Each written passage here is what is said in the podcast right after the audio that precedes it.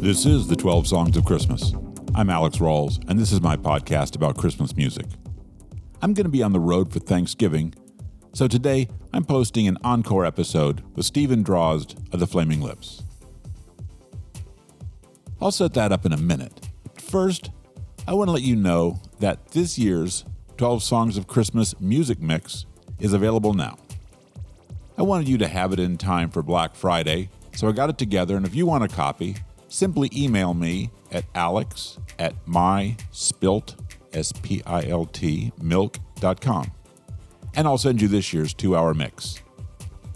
I'm not quite as rigorous in my mix rules as Bill Adler, who does his Christmas Jollies mix every year, or Mitchell Kezin, who not only has a no repeat rule on his Mitchell's Merry Mixes, but now also has a sub theme to further add to the challenge. I interviewed Bill and Mitchell for the show, and I'll put links to their episodes in the show notes. Mitchell also has a website that is a work in progress where you can find his playlist and a contact address. Go for mitchellsmerrymix.com. There's a good chance that if you ask nicely, he'll hook you up. Google Bill Adler and Christmas Jollies, and you can't find the actual uh, files, but you can find links to some of his mixes on YouTube or SoundCloud. I've taken up their no repeat policy, so if you got last year's mix, this one is entirely different. I'm very entertained by this year's mix, and it has a lot of songs I'm happy to share. Unless you're a diehard, most of the songs or versions will be new to you. Email me, alex at myspiltmilk.com, and I'll send you a folder with the MP3 file and a list of the songs. As for this interview, I started trying to line up an interview with Stephen Drozd of the Flaming Lips in 2019. And since I never got a no, I kept checking back every month or so until one day I got the word that Stephen said yes and that he'd text me to set up a time. It came out of nowhere and wasn't connected to anything to promote. And then he, he texted me and said, let's do it. I don't know why he said yes, but it looked like simply he had an opening and thought it sounded like fun. I think it was, as we covered a lot of ground and talked about his love of Christmas music, starting with his love of Vince Guaraldi and the soundtrack for A Charlie Brown Christmas. We'll talk about all that in a few moments here. I one day hope to get Wayne Coyne on the show to pick up some of the things that Stephen said about their dynamic. I've always thought of him as the idea guy, and a lot of the actual musical stuff came from Stephen. I'm sure it's not exactly that clean, but that was why I wanted to start with Stephen, because frankly, so many of the interviews start with Wayne.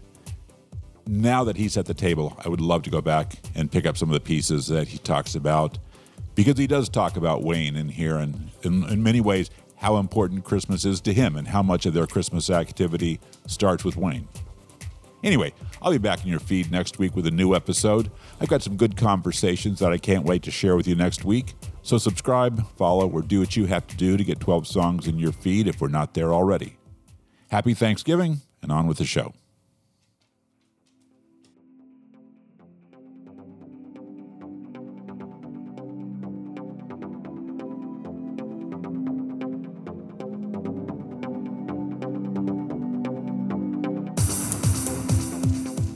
This is the 12 Songs of Christmas, my podcast talking to the people who make or love Christmas music. My name is Alex Rawls, and today I am pleased to be talking to Stephen Drozd of the Flaming Lips. Usually, Wayne Coyne is the go to interview for the Flaming Lips, but I really wanted to talk to Stephen because he was an important part of many of their Christmas projects, including the album Atlas Eets Christmas, which is credited to, it looks like, Imogen Peace, though whenever Stephen talks about it, he talks about it as Imagine Peace, which makes sense. We'll talk about that the name game, and the album. We'll talk about that, the Christmas on Mars movie, working with Yoko Ono, and really, the surprising amount of Christmas music that the Flaming Lips have recorded. In the process, we'll get some insights into how the Flaming Lips work. One thing we learn is that the Flaming Lips don't do nothing very well, and that, all things equal, they will eventually find things to do, find work to do, or they'll start doing something that eventually turns into work. That's part of the story behind Imagine Peace, and it's part of the story behind Sorcerer's Orphan. Steven's podcast that goes into backstage life of the Flaming Lips. And it partly explains their idea for a coronavirus concert. Sitting around not playing is again something they don't do terribly well. And since Wayne Coyne famously enters what he calls a space bubble to walk on crowds at concerts, it occurred to him that instead of going in the bubble himself, to put the audience in the bubble. On December 10th, Flaming Lips will play a show to 100 bubbled people in the Criterion Theater in Oklahoma City. Because that sold out almost immediately, there are plans for additional shows. If you want to go, you should probably either haunt CriterionOKC.com or follow Wayne Coyne 5 on Instagram because when they go on sale, they'll go fast again. Anyway, let's get to it. This is Stephen Drozd of the Flaming Lips on the 12 Songs of Christmas.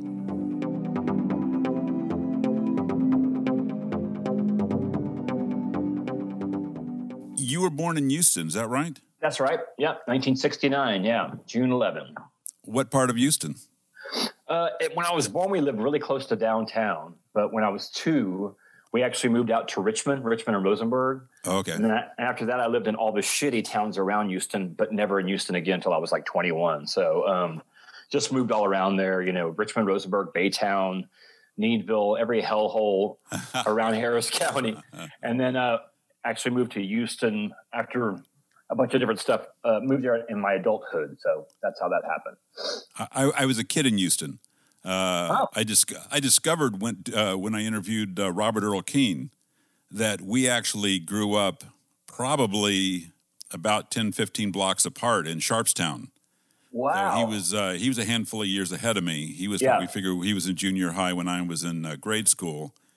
But we but we were started like oh yeah Sharpstown Mall oh yeah we're, oh no we're Sharpstown Mall was a big deal because my brother when we lived in Rosenberg my oldest brother would drive me into Houston to Sharpstown Mall to take me shopping. And it was a really big deal. And it's like a 30, 45 minute drive, you know, from where we lived out to there. So when you're 12 years old and you're looking for that new polo shirt or so, whatever it was, you know, it was really, it was really fun to go to the mall. So, but um, yeah, Sharpstown, that's crazy. Small world. Yeah. So, yeah, one of the things we talked about, we realized when we were talking about Christmas music was that having grown up in Houston, we had no idea what a, a roasted chestnut tasted like. Absolutely not. Yeah. I, I do remember that um, I was told that it snowed when I was three around Christmas time, but I never saw, saw snow ever till we came up to Oklahoma for Christmas when I was 14. I never once saw snow. So there you go. yeah. So pretty funny. How, how, did Christmas music factor into your holidays as a kid? Um, I think you know my first memory. My mom had to have the uh, Elvis Christmas album. She had to pull that out every year. So that was the main thing. We heard that every year. And there was the Vince Guaraldi, which is so seared into my brain. It's had such an influence on me in, in every way, you know.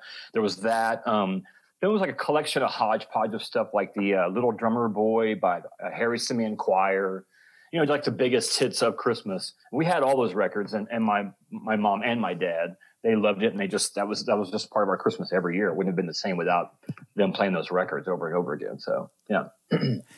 are there any artists or albums or sort of bodies of music that you put on in your house now uh, during the holiday season? We always do the Vince Guaraldi Peanuts Christmas record. We always do that.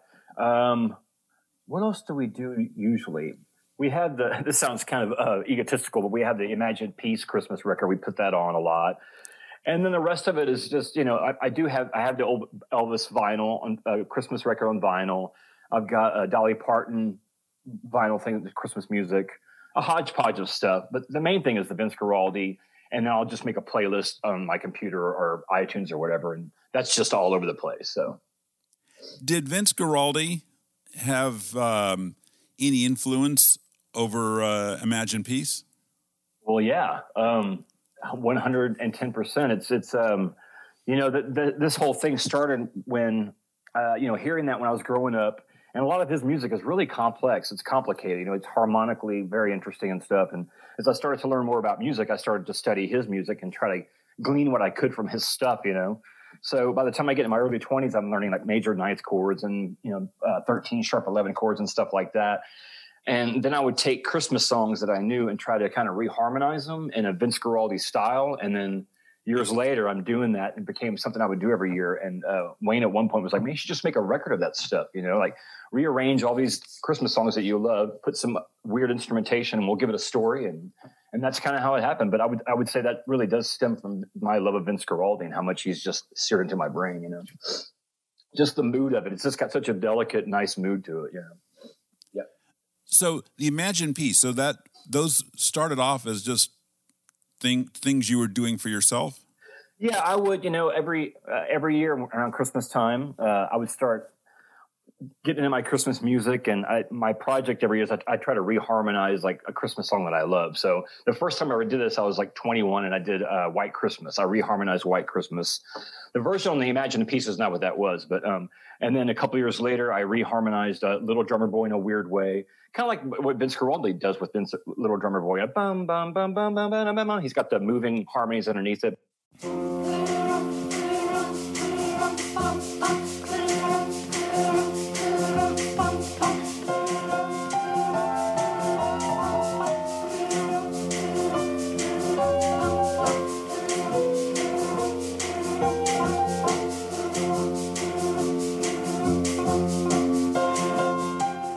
So I would I would I would just do that on my own eh, for fun, and you know I'd have Christmas parties and people would come over, and a couple of times Wayne just would be like, because Wayne has to he has to do stuff. He can't just talk about stuff. You know, I can talk about stuff.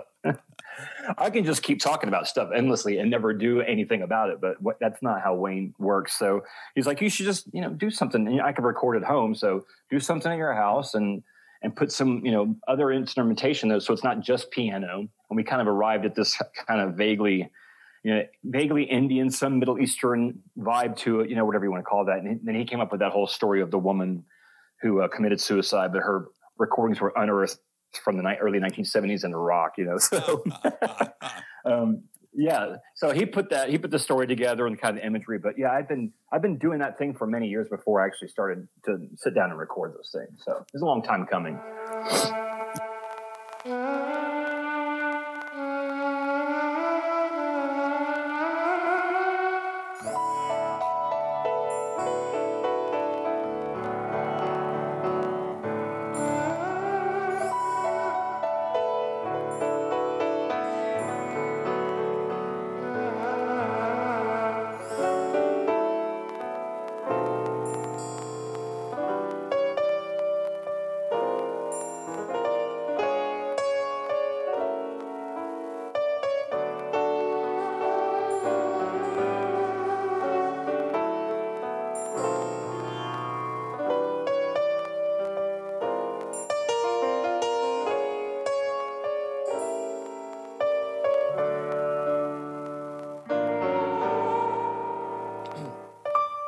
in addition to Vince Guaraldi, that I was hearing sort of like Living Strings and some of those kind of like hi-fi stereo test records. Um, was that also a part of your musical Christmas background? No, not that. I wouldn't say so. Um, I mean, maybe there was other stuff like Mannheim Steamroller, but I don't really hear that in there. Um, I think to, to my mind, it was like this Vince Guaraldi esque piano and then traditional upright bass and you know dr- jazz drums. But then you'd have this drone of a sitar, and then I had this uh, weird instrument that's actually a synthesizer patch. But if you look, I don't know if you had the CD or the record. If you look on the inside, it's got a picture of this crazy looking, clearly doctored photo of this giant synthesizer. And I named it the uh, Laughing Crying Glider synthesizer, and that's that instrument that plays through all the songs, you know. Um, okay. So that was more like uh, based in I, I, don't know like Rick Wakeman or something. I, it doesn't sound like Rick Wakeman, but it, because of the sound, but you know those kind of synthesizer techniques. But uh, to answer your question, the the strings. Uh, what did you mention? The string. What was it? Um, like living strings. Oh, living strings. Right. And... Right. Yeah, I w- I wouldn't say so much that, but you know, because that all the strings and stuff you hear that's that's samples. It's not real. It's not like I conducted an orchestra and recorded it. But that would be more like you know Frank Sinatra, um, you know Nelson Riddle kind of uh, sounds, or some Bill Evans. You know, it's just a hodgepodge of stuff. So, yeah. sure, yeah, yeah. I'll tell you why. I, what I hear in that is the mood of so many of those records, and that as much as we give Vince Guaraldi sort of credit for introducing uh, sort of melancholy to Christmas music, that you go back and hear some of those things like the Living Strings or the uh, the Jackie Gleason Christmas albums, and the Jackie Gleason album is the loneliest Christmas album I've ever heard. You know what? I've, I've got Um, to tell you, I don't know that. I'm going to make a note of that right now. So Jackie Gleason put out a series of Christmas records, or just one? I think there's two. Wow. And what is the what Jackie his role? Gleason? It's completely unclear. It is part of what part of what I love. It started off as this mystery to me because I'm not I'm not sure he plays an instrument. He's not credited as the arranger. I don't know that he was conducting, and he's not clearly not one of the voices. But um, the songs are all like glacially slow and they're so often just have these banks of disembodied voices that are just kind of cooing whatever the mel- uh, the melody. And I used to live uh, about an hour outside of Toronto, and hearing this music there, like late late at night around Christmas, you couldn't tell if it was like the wind blowing snow outside or if it was actually the music. That sounds great. And so it- they're, it's awesome.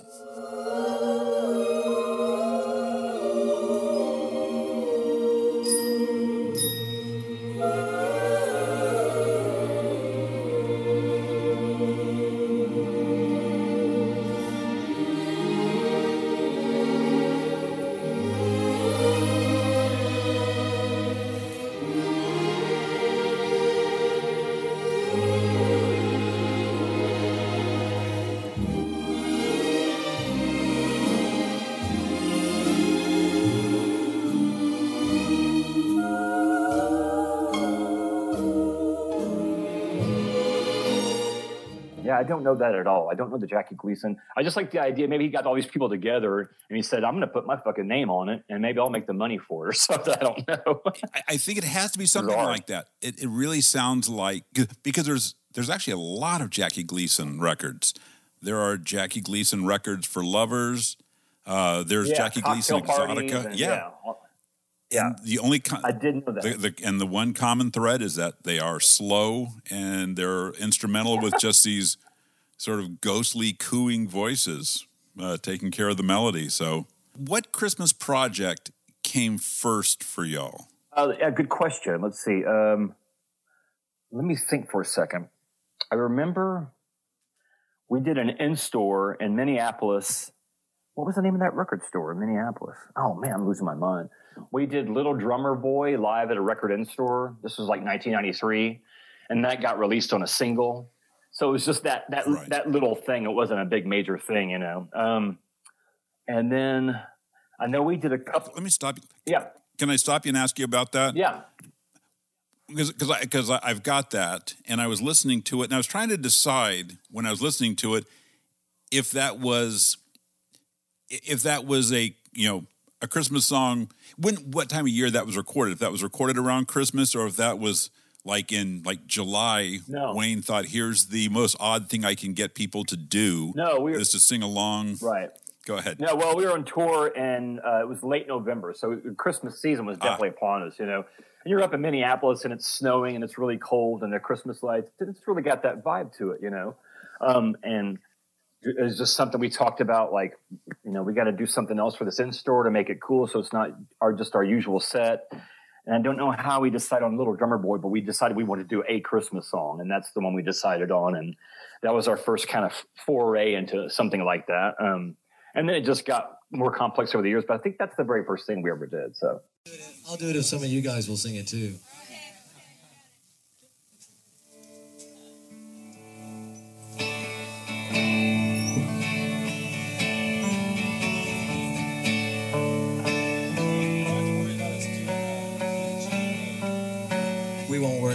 We screw up the words. You know, you get the you get the feeling of the whole.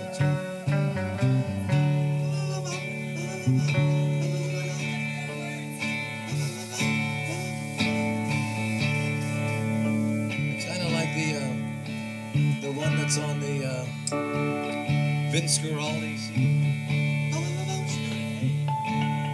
change the key.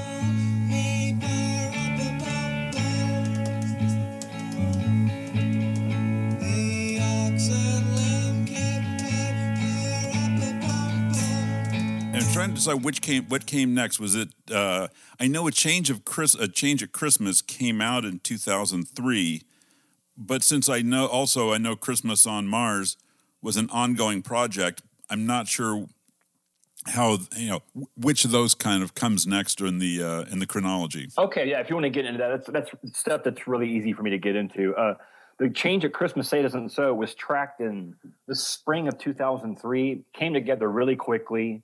We didn't spend a lot of time on it. Uh, just kind of, whether you like it or not, it, it was kind of, you know, it wasn't hard on us to record or anything. And it was chosen for Elton John Christmas compilation. Meanwhile, we'd started Christmas on Mars in 2001, really. And obviously that didn't come out for several more years. So we would have been working on uh, Change at Christmas Say It Isn't So while we were working on Christmas on Mars, but those two had nothing to do with each other. So it was just a completely opposite, not an opposite, a completely independent, separate thing from the Christmas on Mars stuff. So What's the story behind uh, a change at Christmas? the story of, you mean, How that how that song came about? Um, I thought it was because no, no, because it ended up on Elton John's Christmas compilation a little bit later. Um, I think it may have just been. I, I may. I could be wrong about this, but it may have just been a B side that was going to be on one of the singles that was coming after Yoshimi. But I can't be sure. Man, um, now I can't remember. I'm getting things confused. I'm sorry. Um, yeah, Sure. it would have been for yeah, like a B side or one of those singles that because we after Yoshimi came out, I think we did three or four different kind of CD singles or whatever you want to call them Right. and it was that would have been in the flurry of those B sides. And then somehow I forget how it happened. It ended up on a Warner Brothers compilation, and then it ended up on Elton John's favorite Christmas songs of 2004 or something like that. So I've Okay. I've kind of forgotten about that song actually. So So so so not that so that song was not didn't make that big of an impression on you.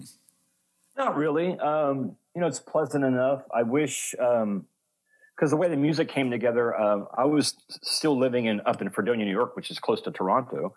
Um, Right. I was still living up there, and I'd sent that basic track to Wayne, and he just sang on top of it. Whereas I wanted to come down there and actually work on the tracks and mix it better, and then have him sing on it, and we could do do a mix together. But he just took the track I sent him, like an MP3, sang over the top of it, and that was it. And I just wish we could have spent more time. on I don't I don't dislike the song itself. I just wish we'd spent more time uh, in the production of the song. So that's my only complaint. Got really. it. Yeah. Okay. Okay. All right, here we go. Hey, Andrew, you ready over there, huh? All set, Wayne. Hey, Richard, you good, huh? I'm ready, Wayne. Let's do it. Come on. Hey, David, you're good, huh? I'm feeling good. Well, Mike, Let's do it. all right, it. here we go. I think everything's going to work out just fine. I can see it. I can see it ahead.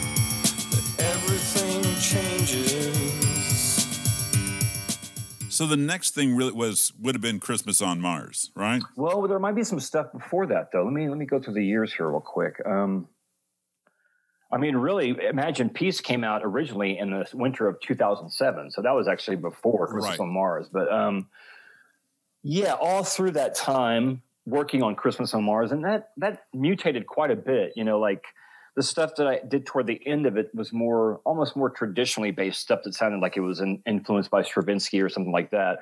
Whereas the earlier stuff sounds more ambient and Eno esque or you know Tangerine Dream or something. I'm not sure if you get any of that vibe in any of that stuff.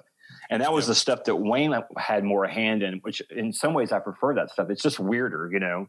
It's not so like, oh, here's a big orchestra playing these big chords or whatnot, because um, you know he Wayne would say like, can you do something like the uh, you know that one movement of uh, oh oh not the rites of spring. What's the other big one? Um, what's wrong with me? Um, the Firebird, yeah, the next to last movement of Firebird. He's like, can you do something like that?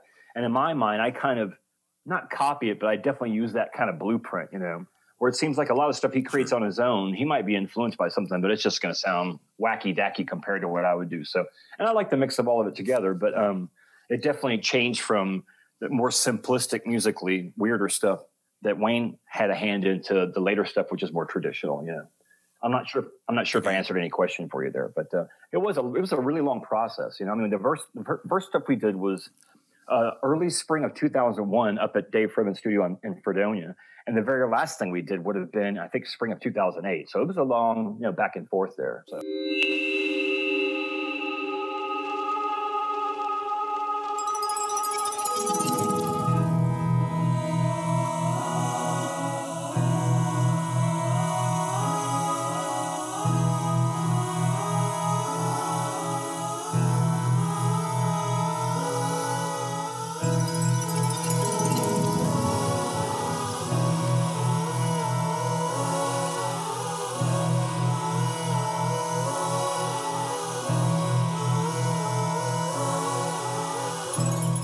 Imagine I realized w- while watching the movie and then listening to the record again and realizing obviously a lot of the music doesn't you know doesn't necessarily cross over that some music like Yeah. the, all the stuff with Silent Night I think only exists in the movie and doesn't exist on the album All right, yeah That's right. That's true. Yeah. Mm-hmm. Yeah. So, um, and that you know that just happens with movies and soundtracks anyway. I think there's a lot of music that's on the soundtrack that you never actually Right. hear in the movie. You know, you might hear ten seconds of it, but you're not hearing the whole piece. You know, so and that's just kind of how that goes. You know, so um, I I really don't like the movie. Uh, Wayne and I have talked about this because I think my acting is fucking horrible. Uh, and, and Wayne says it's not bad, but I, I think it's really terrible, and people seem to enjoy it. But I can't, I really can't watch the movie. But I, I like a lot of the music quite a bit. So. I, I Plus, I gain, I gain, I gain like 30, 30 pounds over the course of the shooting of the movie. So there's some continuity problems. so there's that. Too. I, I have So, to say, yeah. I was watching it uh, recently to, to prepare for this, and I was thinking, this is the most meta movie about like, we're not not to say meta, but someone trying to make sure that Christmas is okay for everybody in the most unlikely context possible. I hadn't even given it that much thought, you know. Um, yeah, he, yeah, Wayne. I mean, I, I love Christmas. I love Christmas music, but Wayne, man, he really he, he goes full on Santa. He gets a big bag of gifts and he drives around Oklahoma City and drops on people's porches, and he's really into it. You know, he he really enjoys Christmas too, like a very intense degree, and it's it's pretty fun to watch. So that happens every year. Oh, that's great. How did how did Silent Night become sort of the one nod to traditional Christmas music in the movie? Um, I think it was just it was the easiest, not the easiest, but it seemed the most not obvious even, but it just seemed like a, a good choice for if Fred Armisen was going to sing something by himself. You know what I mean? If he just had to start this little sing along of something, something that could work for him, and, and, and a song that everybody knew, and it was basically just that. So, does that make sense? The yeah, yeah, yeah, and and you also then also quoted it gets you know just you know musically quoted in the in the scene where the one guy is like crying a bloody tear. Oh, I'm trying to remember that. What what is that? Silent Night is is played there. Yeah, yeah, you get it instrumentally as well. Oh, okay, that's right. That's right. Yeah, but that's and that's not on the soundtrack. Right? I see what you're saying. So, so are you asking about the origins of that, or I was just well, just that just you said it appeared once now. Like it actually appeared two No, or three times, which is why I was just sort of like yeah, you're right. You're right. checking to see if that song, if it was just a matter of that, it is you know some in some ways one like the Christmas song or one of the handful of sort of 100% iconic Christmas songs, or if there was a reason behind the choice of that it, in addition to Fro- it would be that because that's a song that I mean, man, everybody everybody knows Silent Night. That's just a really there's no way around that. It's an iconic Christmas song. Very easy to remember melody and catchy, and well, just, it was e- easy for him to do. You know, I don't think uh, he he could have sang anything and it probably would have worked. But I think we said try Silent Night, and we'll we'll piece it together after what we'll figure out what you do, and we'll piece it together. So, uh, you know, a lot of these things are you just do them, and they just happen. There's not really a big plan, you know. So Is, is that the Flaming Lips way to have sort of three or four projects in various states of completion always going on at the same time? It seems it seems like we've worked that way mostly over the years. Um, I would say ninety percent of the time, yes. There's at least two or three things going on at the same time. Right now, because of COVID, you know, we had a new record that came out in uh, September. We're not able to tour for it, so we're all kind of in this weird limbo right now. But uh, Wayne is working; he's always working on art and stuff, and I think he's trying to figure out a way for us to do shows that are uh, socially distanced, uh, safe, safe um, where everyone in the crowd enters their own bubble, Wow. and you're just in your own bubble. And he's working on that right now because even if things go back to normal, all our shows at the earliest have been rebooked for an hour, uh, sorry, a year and a half later. So, you know, like my income this year took a pretty serious hit. So we're, we're, he's trying to figure out a way for for us to start doing shows again. But if that wasn't happening, we'd be working on new music. And we have this podcast we do. I don't know if you Yes. are aware of that. Um, yeah, oh, I, I guess that's part of it. Yeah. Um, we're going to start on the next podcast. I think probably this next week. Um, but it's been a little chaotic because the power going out and COVID and all that. But yes, to answer your question, there's always two or three things happening at the same time. Usually, yeah. Since you just mentioned the podcast, I should also say what what got that project started. Um, okay, well, let's see. Try to, uh, long story short. Basically, um, I did a podcast called The Trap Set with this guy, Joe Wong. He's a um, great musician, knows everybody, lives in Los Angeles, and he has this thing called The Trap Set. And he's interviewed some pretty iconic drummers. I mean, a lot of people across the spectrum, you know, like Bill Ward from Black Sabbath, you know, Janet Weiss from Sleater Kinney. I mean, everybody, you know, he just had everybody on there. And uh, I did his podcast with him, and uh, Wayne listened to it, and he said, "Man, you have a really good speaking voice when you are answering the questions in this kind of calm demeanor. You should do your own podcast." I'm like, "Oh, that's a great idea," you know. And I walked off, whatever. Couple of days later, he's like, "No, really, we're gonna, we should start on your podcast." I'm like, "What is my podcast going to Ah, be?" ah, he goes, "Come on, think about it." So it kind of stemmed from there. It was like it was actually something he asked me to do, and once we dug into it, um, it was it's actually kind of fun. I mean, it's a lot of work, and we do it all ourselves. It's just me and him at my studio at home, and we do all the content and all the editing and the recording and the t- you know all of it. So it's a lot of work, but it's it's pretty fun. I'm not going to tell you what the next one is going to be about, but we start on it next week, I think. So okay, cool. On uh, on Imagine Peace, you do Mm-hmm. uh, Atlas eats. Chris- Uh, when you say, do you say Atlas eats Christmas or at last it's Christmas? How do you think of that? I that? say song? it last eats Christmas. I say Atlas eats Christmas, but it's it's meant to be either either way. So Sure. you know, I like the more exotic sounding pronunciation. You know, imagine eat peace. You know, imagine peace. Atlas eats Christmas. At last it's Christmas. So Right. You could say it, say it however you want, but I like the more kind of exotic uh, tone of it. So yeah. it wasn't until it wasn't until paying attention to the song that I realized that it you know that it's sort of an exotic pronunciation of "At last it's Christmas." So right, right. Well, good. That's that was kind of the intention, you know. So, and the same with Imagine Peace. You know, it's like, oh, what is this exotic sounding or looking word? It's like, oh, well, it's just it's just a message for that, you know. And you know, there's the version that's on uh, the Imagine Peace Imagine Peace record. And there's a version we did with Yoko Ono and Sean Lennon. I'm not sure if we were going to talk about that song or not, or if you had it on your list of stuff to that was to discuss. that was what I was about to ask you about right now. That was next. okay. So Well, which uh, came first? Yeah. Uh, the one on the Imagine Imagine Peace record originally. That that was done in 2007. The version it was it was on the, the very first version of that record. Now over the years I added a couple of songs as it went up until 2013. And I think that was the last year I did a new song. I, I could be wrong though. But um, so 2011 we did that version with Sean and, and Yoko at Sean's studio out in uh, kind of upstate New York, kind of in the middle of New York State, in this crazy complex farm they have out there that Yoko and John would live in sometimes, and they still visit there. So we were able to go out there and record there. And we just thought, um, we liked the version on the record, but I think Wayne wanted to give it a bigger a bigger um, identity, you know, or a bigger existence somehow. So that's how that was decided upon. And um, it was a lot of fun doing it actually with him.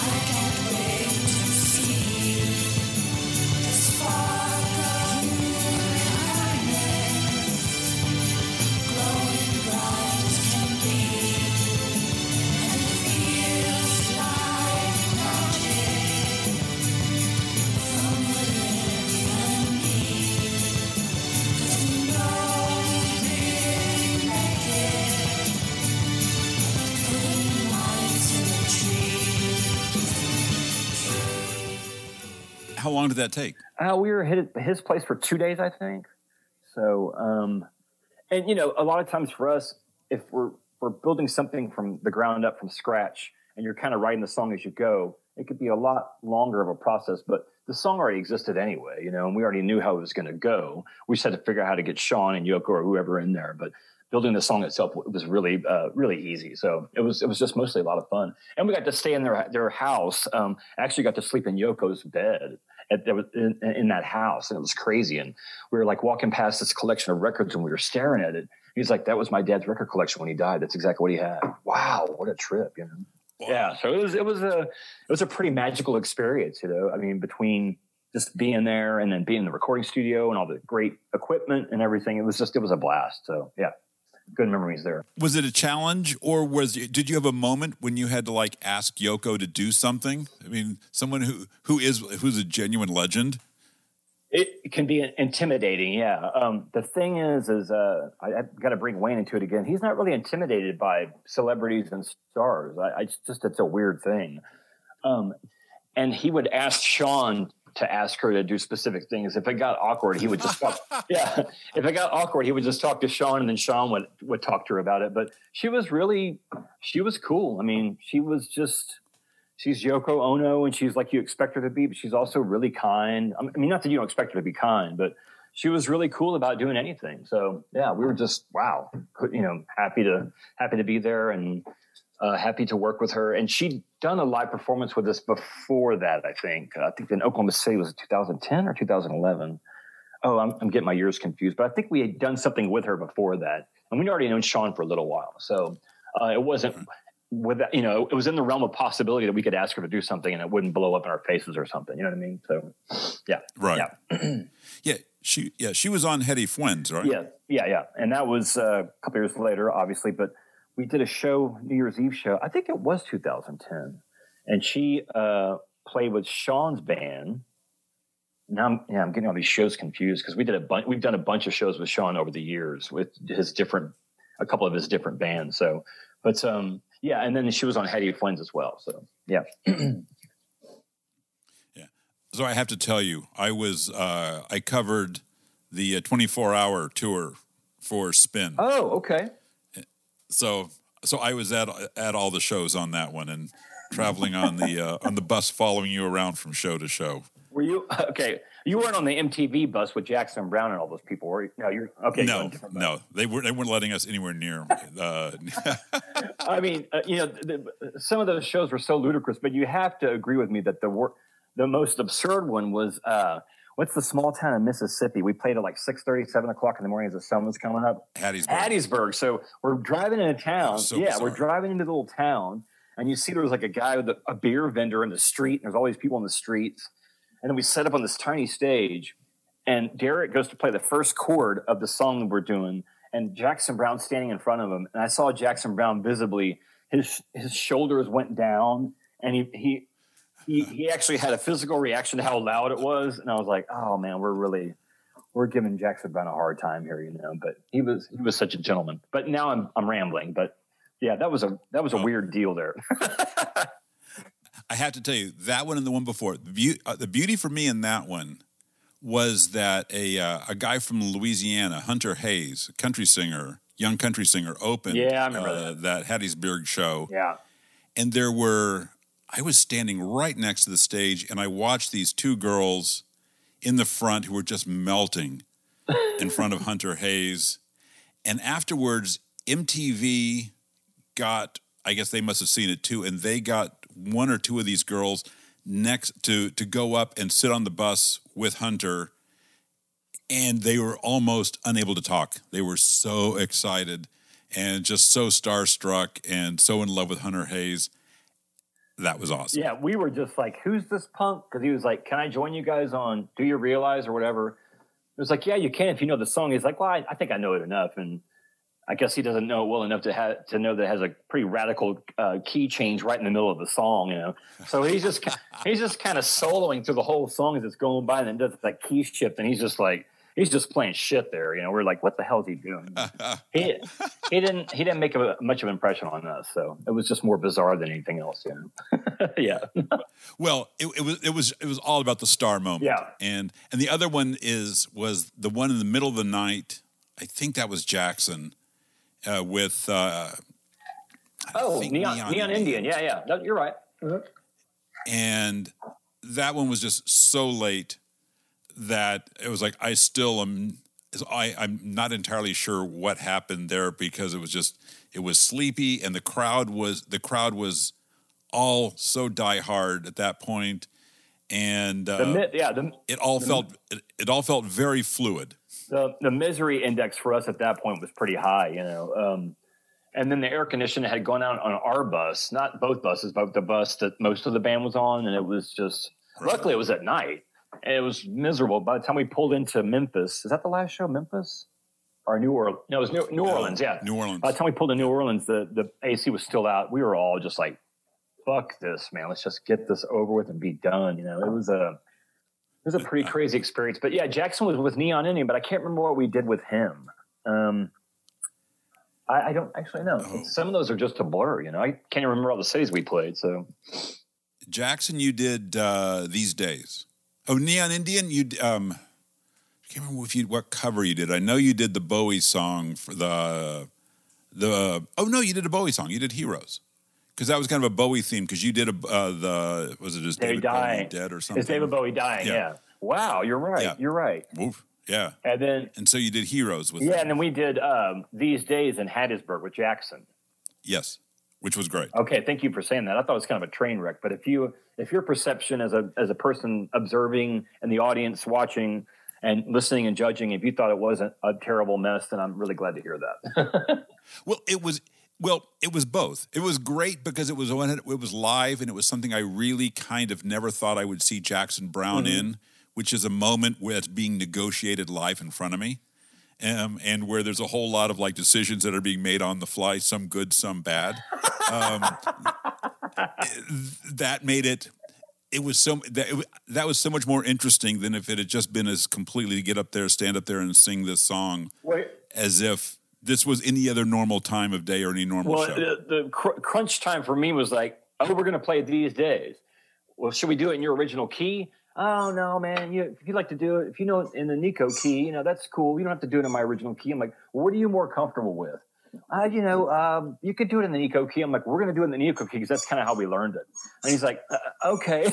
Like, what do we do here? You know, someone's got to decide. You know, and it just that's such an incredible song. You know, I mean, I can't believe he wrote that when he was 18 years old. It's kind of mind blowing. But yeah, he was just so gracious. And I wish he would have kind of put his foot down and said, fuck you guys, do it the key of F or don't do it at all or whatever, you know. So, um, but he was a consummate professional and gentleman.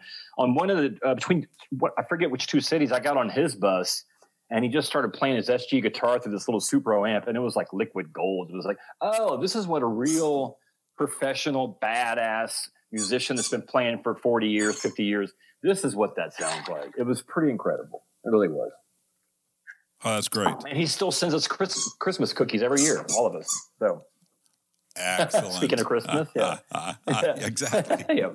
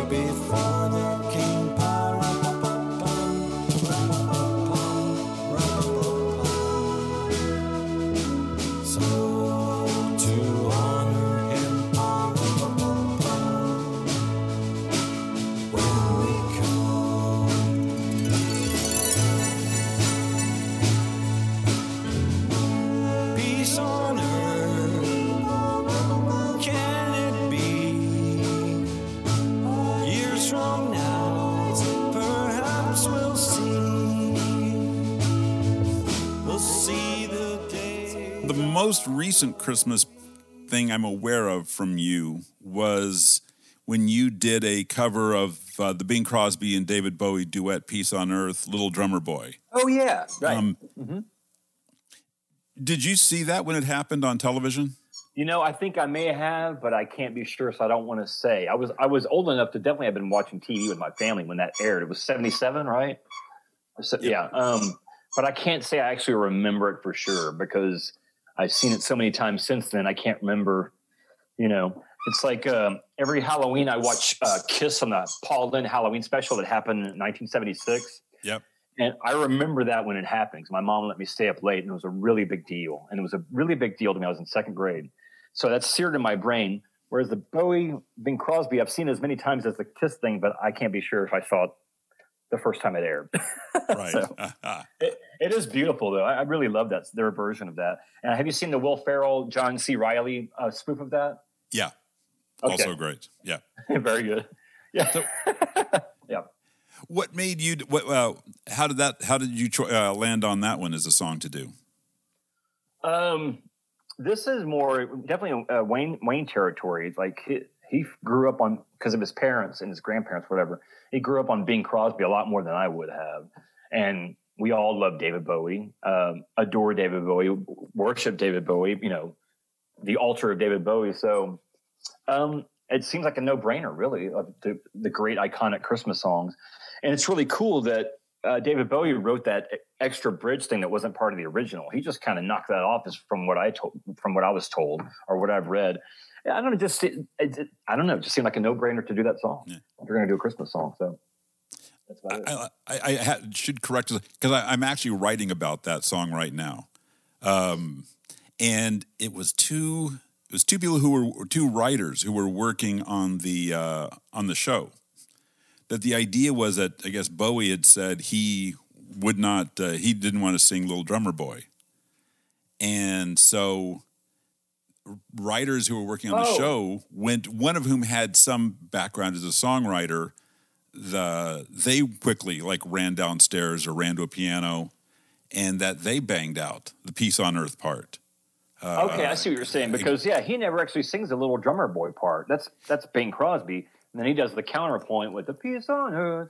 right And then was it David Bowie that came up with that whole "Every child must be made aware"? Did he write this that? was uh, no this was all evidently the,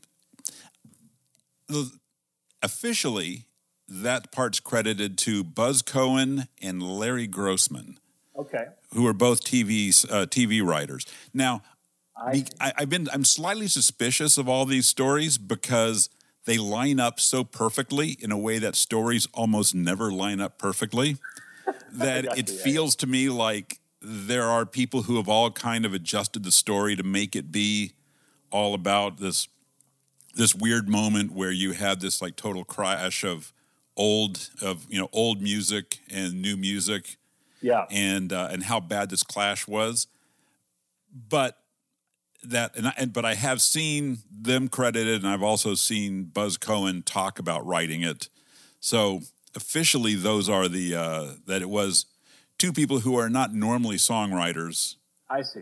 Okay. but they got together and they figured out that part. And um, well so- for not being for not being songwriters, that's a pretty cool set of chord changes they've got there to get back to the original key. You know. Um, anyway, but Yeah. yeah, I guess yeah, it, it's supposed to be painted painted as this you know this generational. Oh boy, this old timer, and here's the new guy. You know, uh, you know, you're like John Lennon. You know, you know the bearded one, Nielsen, all that stuff. You know, Nielsen. Uh, but maybe maybe it wasn't that at all. Maybe Bing Crosby was like, I'm a professional entertainer. This is what I do. This guy's a young entertainer, and this is what he does. We're just going to do this thing. But I don't know. So yeah, who can no, know? I'm, I'm, in the same place. I, I'm I'm reading it, and people are saying, "Here's what happened, and here's how it didn't work." yeah. But I, you know, say when stories line up too well, I become suspicious, and um, I'm sure it didn't go easily, but I kind of doubt it went as hard as people think. Or, but we're you know, I'm speculating there.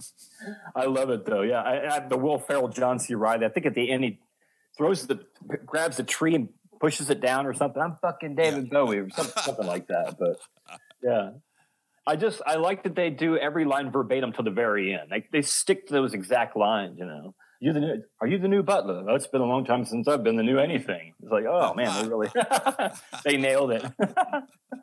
But yeah, um, but back to the reason why we covered it. It just that just seems like something we would we would do. You know, without Right. too much thinking. Yeah. So at the moment, you don't have anything Christmas in the pipeline.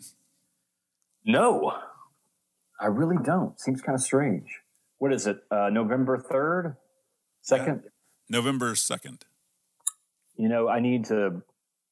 Yeah, I need to get it together, man. Uh, I think the last thing I did on my own was it was man. It's such an obscure thing. It's called. Uh, if you Google it, you might find it. I think it's called uh, "Christmas on the Autobahn," and it's just me. that I did for uh, a recording studio in Norman, Oklahoma. They put together this little compilation. That was like two or three years ago, though. Um, but yeah, I don't. I don't have anything going right now. I, I gotta. I gotta get into something here, man. I'm glad, we're having this discussion because it's November. You know, you got to do Yeah. something here. Tell me about Christmas on the Autobahn. They just wanted to. Maybe it was a benefit for something. And this was I think two years ago or three years ago, and they just asked local artists to contribute some Christmas mu- music of some kind. There was no real agenda. You could sing or not, and it's just a little instrumental that I called it that because it reminded me of like if Kraftwerk had gotten with uh, with uh, man, I'm losing my mind. Um, Mannheim Steamroller. Kraftwerk, they got with Mannheim Steamroller, and they made some music. It kind of sounded like what my thing sounds like, so I just I called it Christmas on the Autobahn.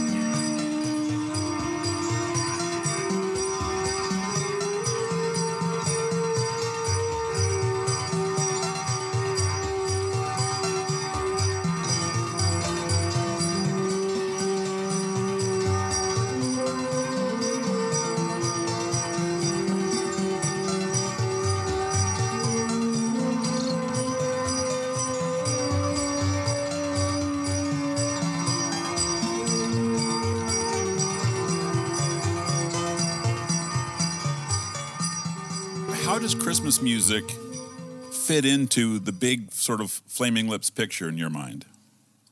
Well, you know, I want to go back to uh, something we started doing. Um, we first started using live keyboards in 1995. I went and bought this uh, Roland, just a cheap like student learner keyboard, this Roland EP707, and it's got kind of a, almost kind of realistic lo-fi piano patch, but it's got this fake string patch that's you've heard it in a lot of our music. I've used it on Race for the Prize. I've used it on Do You Realize? I've used it so many of our songs. You know, it's just this cheap kind of Mellotronish uh, sound. Um, and so, Christmas of 1995, we were on tour in the Midwest. And one night after we played the last song, I did my weird jazzy chord version of uh, White Christmas. And I played on that keyboard and went through the PA, and people just stood there like, "What is going on?" It's like kind of this magical moment because we had the Christmas lights and stuff, you know. and that was like uh, I just did it off the cuff, but it was it was a it was, it was wonderful, you know. And I got done, and people were just like kind of standing there. So I started doing that after every show on that Christmas tour. Um, so that that always kind of stays in my mind, you know. And I really to Wayne, if he could celebrate Christmas every day, he might. I mean, he's kind of a lunatic. He's kind of a lunatic about Christmas. Um, but are you asking about like the using the dan- dancing Santas or just the whole the whole big pageantry of it or A- little bit of all of that. It's just it it struck me when I was going through all this that it that in a lot of ways Christmas kind of makes sense for the Flaming Lips. Not even knowing what you were saying about Wayne, but on one hand, you do have all of this visual iconography to play with, and that's mm-hmm. something, especially in a kind of a nice domestic visual iconography that's such a part of sort of the visual language of Flaming Lips. And at the same time, it's something that is, on one hand, fairly kind of open and sort of uh, unguarded and, and at times tender, but because it also lives and lives kind of a little bit in your parents' world, that it's also possible to feel some measure of distance from it or and so it feels like that it's something where your relationship to it anyone's relation to it, maker or or or listener feels complicated and feels like sort of it's in process and um, so in ways hey in a lot of ways it just seemed like it made so much sense but i wonder if y'all had thought about at all about how these pieces fit together Well, I you know I think uh, people that don't like Christmas or bah humbug or whatever that's totally cool. You know wh- whatever. Um, but I think we're just of the mind that we really do love Christmas and and why hide it? Who you know what? Why not? You know um, we we all love Christmas. Uh, uh, I'm not sure how to say it. We we don't try we try not to be guarded about it. Um, and I guess a lot of the show production could be at the shopping mall uh, when, when Santa's there and you sit on his lap and they've got the Christmas lights and shit. You know, it could be something like that. Uh, and that's just, I don't know how to explain. That's just part of the Flaming Lips trip. You know, it's a, a big celebration. There's going to be stuff, things are going to be flying around. Um, yeah, um, I'm not, I'm not really sure how to put it in a, a very descriptive, thoughtful way. You know, it's just uh, something that, I mean, I do know that when I first joined the band, it was, it was, uh, Wayne made it, I learned, I discovered early on that Wayne really did love Christmas. Like, oh wow, this guy. This is back when none of us had any money. You know, there was not really any success for the band, and he put on a Santa hat, get in his big blue station wagon, and drive from Norman, Oklahoma City, and drop off gifts. And I'm like, this guy's pretty committed to Christmas, you know. Ah, And, ah. uh, so then we started bonding on the music, and I, years go by, and the thing gets bigger and bigger and bigger. And you know, I I don't know how to explain it. We, uh, I guess I, I can't really answer your question. We just we embrace we embrace all that stuff about Christmas, even though it can be hokey and it is partly your parents' world. But it can also make you feel more childlike too. And there, hey, there's nothing wrong with that. So you know what I mean.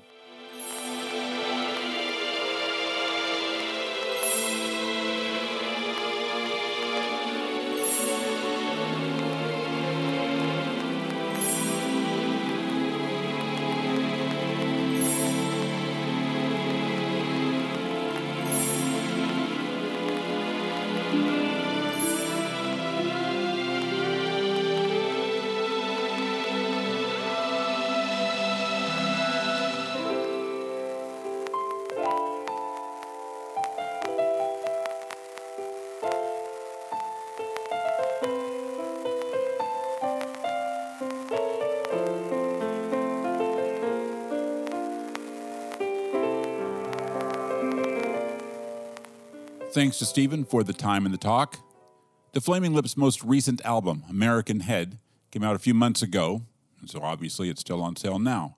As Stephen said, the next episode of Sorcerer's Orphan is due out sooner or later, but you can subscribe to it now wherever you get your podcasts and catch up on back episodes.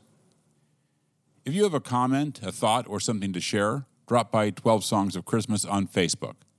That's where I put stuff I find, including Calexico's cover of John Lennon and Yoko Ono's Happy Christmas, War is Over from their upcoming Christmas album, Seasonal Shift. I'll also post a link to that in the new 12 songs Spotify playlist, which includes one song by every artist I've talked to on the pod except two. Spotify doesn't have Aaron McEwen's Anti Christmas Fuck That or the nine hour long The 179 Days of Christmas. So they are unrepresented in the uh, playlist, but they are present in my heart. Thanks to AF the Naysayer for the theme music, and thanks to you for listening. We'll finish with one more from Atlas Eets Christmas or At Last It's Christmas. We played the Flaming Lips version of the title song with Yoko Ono and Sean Ono Lennon. Here's the Flaming Lips Imagine Peace version. Talk to you next week.